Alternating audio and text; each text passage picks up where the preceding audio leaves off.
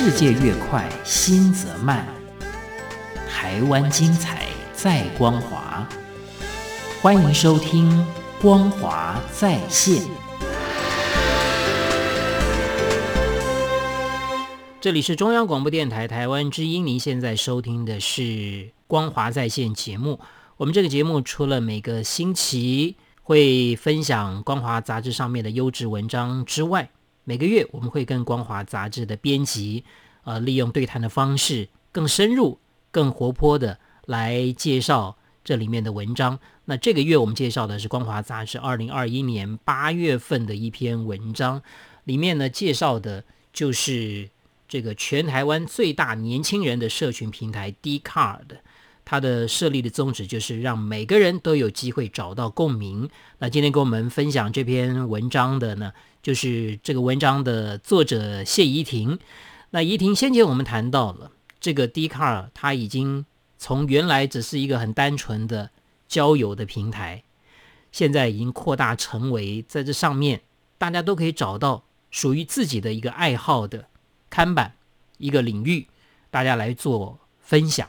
而且你说这个组织也越来越扩大了，现在已经从原先的的创办人。等于说好玩啊，他设立了这个平台，现在已经成为了一个公司，而且变成了一个好像跨国性的这个 d c a r。它除了台湾以外，在其他地方也有吗？有，它除了台湾之外呢，它还有呃香港，就是可是它是一个其中一个看板，然后他们为了这个看板，还有在 IG 上面特别成立了一个粉专，然后也有很多的呃很多粉丝。那他们现在就是在今年四月的时候呢，也有一个。在日本推了一个国际版，那它的名字叫 DTTO，那它的取名呢，就是来自意大利文和英文，然后它的意思也是代表找到有共鸣的人和事物。只是说在日本，他们现在发展的怎么样？在日本，他们现在其实算是刚开始，不过我看到就是他们那个 CEO 他有在脸书上分享，其实，在雅虎的页面上面有。出现他们的新闻，那表示，呃，日本的媒体已经开始关注到他们。其实他之所以会想要跨展到国际，可能也是着眼于，就是说，这个很多地方都有类似的这种这种这种平台。那他有自己的一个一个雄心壮志了啊，他有立下了什么样的目标吗？对，因为，呃，他是一个我觉得是非常有远见的人，也愿意去突破的人。然后他说，他从第一天 Dcard 创立开始，他就希望做一个世界级的网络公司。是。那因为在这个产业里面，就是像新加坡有 C Group，然后南韩有 Never，那他觉得台湾应该也要有这样的一席之地。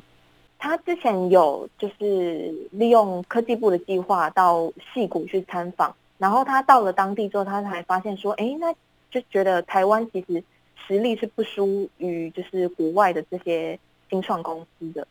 呃，他之前其实，在创业过程中，在管理方面有遇到一些呃困难，然后他也在这样的过程中，他就找到了方法，然后公司才能突破这样的困境，然后不断的去成长，而且他就是因为突破这个管理上面的问题，然后他跟团队的沟通可以变得更加的有效率，然后大家的理念也更加的一致。是说到学习，除了他自己学习以外，他是不是也希望他的团队也很重视学习？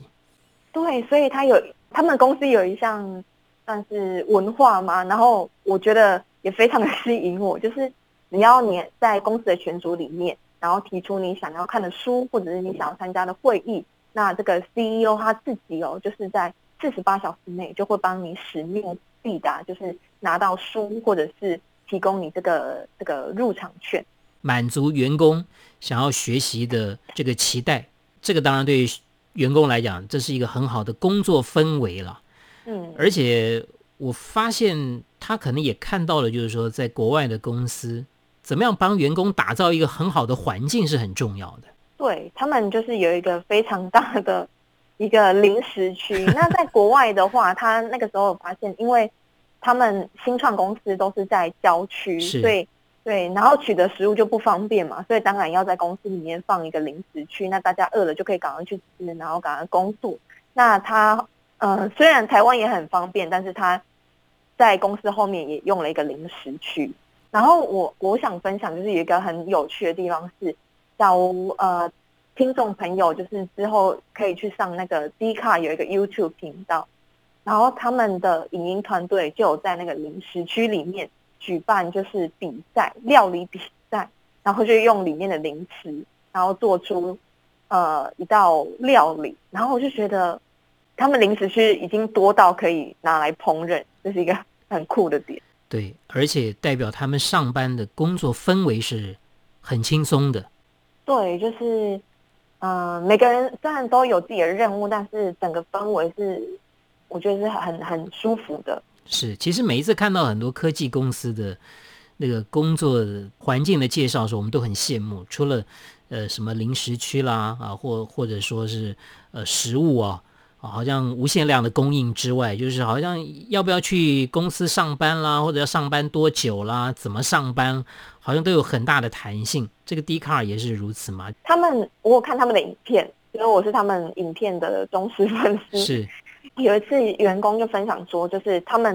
嗯、呃、可以在公司里面，就是每个人有自己的角落，就是大家不会出现在自己的位置上面。那他们有一间房，呃，房间里面还有一张床，然后大家累了就会去休息。然后有一次，员工他就进去的时候，他把就是那个床的可能枕头翻开，就发现，哎，老板怎么睡在这里？就是对，他就觉得很可爱。是，所以这个真的是一个很轻松的环境。那也许很多创意就在这种轻松的环境里面被激发出来了。而且我看到你里面文章写到一个，就是说创办人很重视的一个。一个理论啊，就是说呢，就以前大家重视的叫做柱状思维，那他们所重视的叫做丙型思维。